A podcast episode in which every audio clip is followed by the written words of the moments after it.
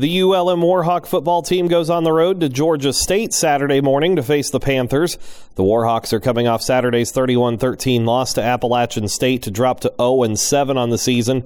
Meanwhile, the Panthers struggled in a 51 0 loss to 15th ranked Coastal Carolina. ULM head coach Matt Viator says if you take Saturday's result away, the Panthers have shown great improvement this season. You look at the whole year, I'm really impressive, you know, what they did against Lafayette going overtime. Really got after East Carolina, uh, coming back and beating Troy at Troy. You know, the game they have at Arkansas State. I mean, just go down the line. I mean, they've been playing really good football. The Warhawks and Georgia State Panthers kick off at 11 a.m. Central Time Saturday morning in Atlanta with coverage on ESPN3 and the Warhawk Radio Network from Learfield IMG College. ULM volleyball hosts Little Rock for the final regular season weekend on Friday and Saturday. The Warhawks can pass the Trojans in the Sun Belt West Division standings by taking two out of three matches from Little Rock over the weekend.